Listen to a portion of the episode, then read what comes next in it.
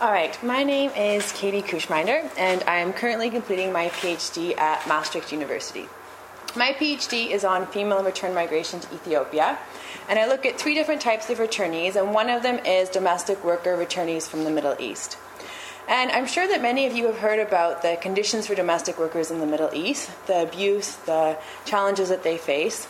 And when I was in Ethiopia, I was really quite struck by the fact that within Ethiopia as well, and as among, among these women who are looking to migrate, they also were very aware of the risks in migration, of the potential that, you know, they could be killed as a domestic worker, and the other things that could happen to them. But this, again, did not impact the number of people seeking to migrate to the Middle East, which is quite similar to what we also saw in um, some of the keynote sessions this morning. So I was quite interested in what was the role then of networks in this migration. And that led me to the following research questions. Uh, the first being, how do networks facilitate migration for Ethiopian domestic workers?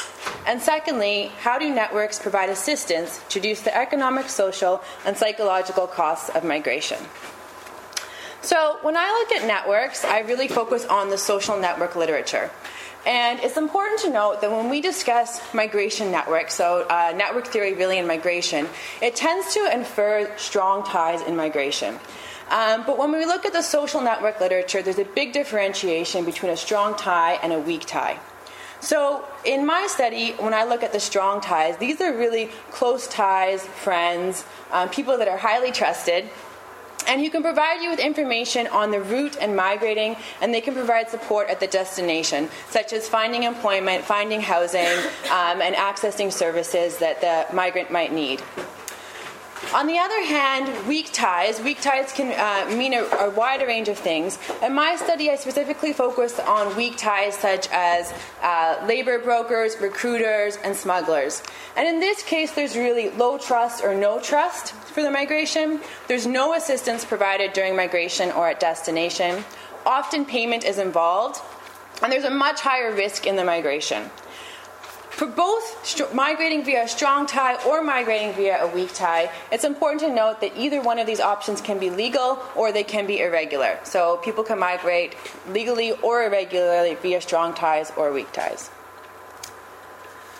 And why is this important particularly for domestic workers? Well, Marina De Riguet has done um, a fair bit of work on domestic worker migration in Yemen, and she argues that for domestic workers, migrating via a strong tie can result in three improved outcomes for them.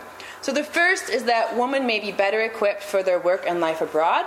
The second is that the presence of relatives and friends may facilitate women's adjustment to the new country and work environment. And the third is that employers, families the woman will work for may be recommended by strong ties, which increases the chances of being treated well. And what we'll see today in my presentation is actually it's this third one that's really important, because the character of the employer is one of the most important determinants in determining someone's treatment in the Middle East. So to give you an overview of my participants, I interviewed uh, forty-four Ethiopian female returnees from the Middle East in Addis Ababa. Um, the majority were single and without children, so this is also quite different from other domestic worker flows that we see, for instance, in the Philippines, where many of the women are married and have children. Uh, the average age at migration was twenty-one, and at the time of interview was twenty-six. And this also reflects that they had a fairly short average duration abroad of three point five years. And the reason three years is quite important in the Ethiopian context is that by law, when a woman migrates to the Middle East, after three years, the employer needs to pay for their return flight to Ethiopia. And they can return permanently here, or they can return temporarily just for a visit and then return to their employer. But when you consider that the women on average make a salary of one hundred to one hundred fifty U S dollars per month, for them to be able to afford a ticket to return prior to that three years is quite difficult. So regardless of the conditions that they're facing in the Middle East, they generally try to wait till the end of the three-year period to get the free ticket home. The main countries included in my sample were Lebanon, the United Arab Emirates, Kuwait, and Saudi Arabia. Virtually all of my participants were domestic workers. And the main reason that they told me that they were migrating was to improve themselves in their situations. So I kind of termed it within that there was really this myth of migration, that you could go abroad and you could change yourself and you could change your situation and bring positive changes back to your family. And um, there was a very strong hope that they could do this through their migration, but it was very rare that this was actually achieved. So um, how does migration from Ethiopia to the Middle East work? Well, on the Middle East side, in virtually all Middle East countries, it's regulated by the kafala sponsorship system. And the kafala system makes an individual, national citizen, or a company sponsor legally and economically responsible for the foreign worker for the duration of the contract period. So this is really a tied worker scheme where the domestic worker can only work for the one employer, and that employer is responsible for them entirely while they are in the country.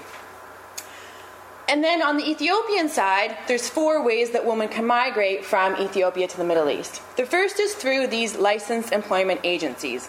And these are agencies that are registered with the Ministry of Labor and Social Affairs to send people abroad. The key challenge here is that about four or five years ago, the Ethiopian government wanted to increase the standards for licensed employment agencies. And they implemented a new law that an agency needed to have a deposit of five thousand U S dollars in order to be legal. And the purpose of that deposit is that it's supposed to be able to allow the agency to assist a worker if they're abroad and in need of assistance. But when they did this, two-thirds of legal licensed employment agencies dropped out and became unlicensed employment agencies. So now we have a huge rise in the number of unemployed, unlicensed employment agencies in Ethiopia. They provide essentially the exact same service as the licensed employment agency, but they don't have this five thousand dollars deposit. And the real challenge is that you can't tell the difference. And, I mean, it's difficult for someone like me to look up and know, am I at a license or an unemployment office? They look the same from the outside. And it's even more difficult then for domestic workers to tell the difference.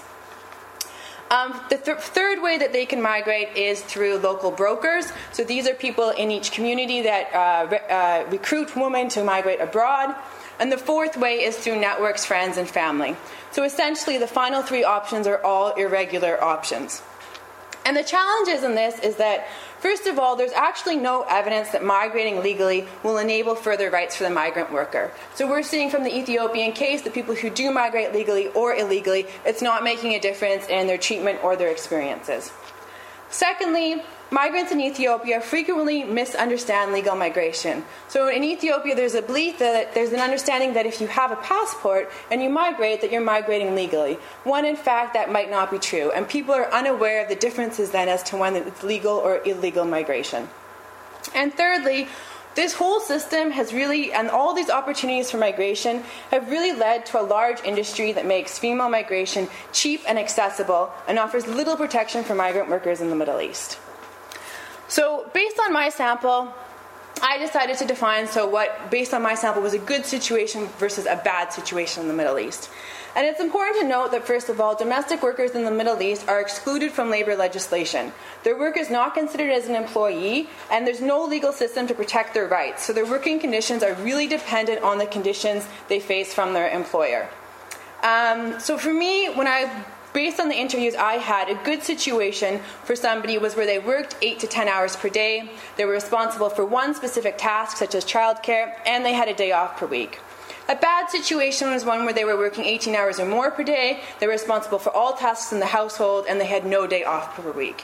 And this could really escalate to the fact that over fifty percent of my sample, they experienced forms of abuse, including beatings, indentured labor, not receiving food, non-payment, sexual harassment, or verbal abuse. And there's really little to no recourse for abused migrants in the Middle East. So for all of these reasons, networks can be very important to provide access to information and support to protect one's rights in the Middle East. So how do networks help? So I've made a little table here to look at the differences between those who migrated via strong tie versus a weak tie, and had, um, although it's quite crude, but just for use of uh, discussion here, a successful migration experience or a failed migration experience. And I'd first like to tell you about the case of Genet. And Genet was a very unique case for me in the sample. Genet was from a middle-class family. She had failed grade ten, which meant that she did not have the opportunity to go to university in Addis Ababa, and she was unemployed. She couldn't find work. So she thought that she should migrate. She had a sister-in-law working in Beirut, and she asked her sister-in-law to facilitate her migration. Her sister-in-law said, absolutely not. You stay in Ethiopia, you're not migrating. And she kept pestering the sister-in-law and said, if you don't help me, I'm going to go to a broker. So the sister-in-law acquiesced, and she said, okay, I'll help you. Her sister-in-law facilitated her migration, and when she arrived in Beirut, the sister-in-law met her at the airport. She took her to the house that she would be working in, and she stayed with her for the first three days to help her get accustomed to that house.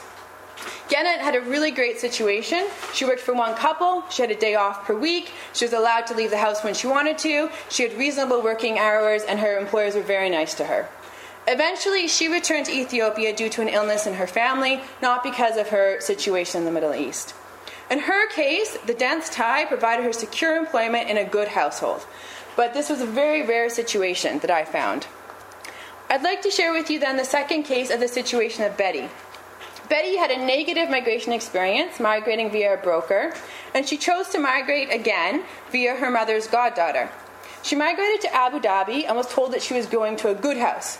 Uh, this house, um, the god- mother's goddaughter's sister, had previously been employed there. So this was a very good house, but the sister needed to return home, and now she would take her place. But for her, the conditions were worse than her previous migration experience. She was not given any food to eat, and her employers were verbally abusive, and at one point went to hit her. She said she wanted to leave, but they refused to let her leave. After four months of begging to leave the house, they finally allowed her to return to Ethiopia. So we can see that in Betty's case, although she migrated via a strong tie, it did it not help her in securing a good household in the Middle East. Even though she thought she was going to one, it didn't work out for her in the end. The third case that I'll share with you is Mulu. Um, Mulu's parents had passed away, and she was living in extreme poverty in Addis Ababa. Her uncle's wife lived in Dubai, and she discussed with her uncle, and he said, "I really think you should migrate," and she agreed that this was the only way to provide income for her family. The uncle's wife went to an agency in Dubai and arranged her migration, and she faced several challenges in the house upon arrival. However, Mulu was able to network with other domestic workers in the area where she lived in Dubai, and they told her that her situation was bad and that it was not a good situation. But they coached her on how to behave and what to say so that she could be moved to another house. They told her to refuse to work and to say to the employers the right words, and she did this, and she was able to move houses. She ended up changing houses three different times until she was satisfied with her employer. She met an employer that she then liked, and she worked with them for a few years. So in Mulu's case, it highlights the importance that not only can the tie that you migrate via, whether it's a strong tie or a weak tie, be important, but these networks upon arrival can also be really instrumental in providing protection and in ensuring your situation in the Middle East. And I'd like to contrast this with the last case of Salam. And Salam migrated via weak networks, and she had a failed migration experience. So she was living in poverty, and she migrated through a broker. She migrated first to Yemen. She had a negative experience. She came back to Addis Ababa, still could not find work or support and income for herself and her family, and decided then that she should go to Abu Dhabi. Um, she went to Abu Dhabi, and she was also not given any food in this household. But she also was not allowed to leave the household, so she could not buy her own food. The only way that she could get food was by going outside and speaking over the fence to other domestic workers who would put food in a bag and throw it over the fence to her. Um, she was beaten by her employer, and she regularly asked to return. But her employers refused, saying that she needed to pay back the money they'd spent on her ticket. After one year and seven months, she finally was able to afford the money to buy her own ticket back to Ethiopia, and she returned to Ethiopia with nothing. Versions of Salam's story are very um, frequent within my interviews of women who migrate via these weak ties and who really have failed migration experience where they're not allowed to able to achieve their goals. So, in conclusion, where does this bring us? Well, first of all, I think it's important to point out that the majority of Ethiopian migration to the Middle East is female migration via weak ties. And this places women in a vulnerable position without known connections for assistance, either during their migration or upon arrival. Secondly, network ties cannot necessarily overcome the, the structural constraints for migrants in the Middle East. So of the cases that I showed you, of the cases that migrated via strong tie, two-thirds did not ha- provide protection in the Middle East, despite the fact that they migrated via this strong tie. So even when people are migrating via a strong tie, there is still a large risk in their migration. And thirdly, networks are important for access to information and resources upon arrival. So As we saw in the case of uh, Mulu, these networks are really important. Upon arrival, it's important to be able to develop networks to get access to further information. However, many women are barred from leaving the house in Ethiopia, in the Middle East. They're not allowed to own cell phones, and they're not allowed to create these networks. And these networks can be very vital sources of information. And finally, as we saw with De Riguet, and I want to return to it, the character of the employer is the most central element in determining migration experience of domestic workers in the Middle East. This is, you can see that by the, the explanation of the kafala system and how it regulates migration to the Middle East and is dependent on the employer. The character of the employer is one of the most determining factors in whether they're going to have a positive or negative experience. But the unfortunate part is that the majority of women have no way of knowing the character of the employer prior to migration. So if strong ties can connect them to a good employer, as it did, for instance, with the first case in Betty, they have played a vital role in providing protection for women in the Middle East. But the number of women where the cases where this happens are very few. But if there's a way to encourage this, then this could actually potentially help to provide further protection for women in the Middle East. Um, so this is really, you know, a preliminary analysis comparing strong ties and weak ties, but I do think that this is something that could be explored further and how migration via different types of networks results in outcomes for migrants. Thank you very much.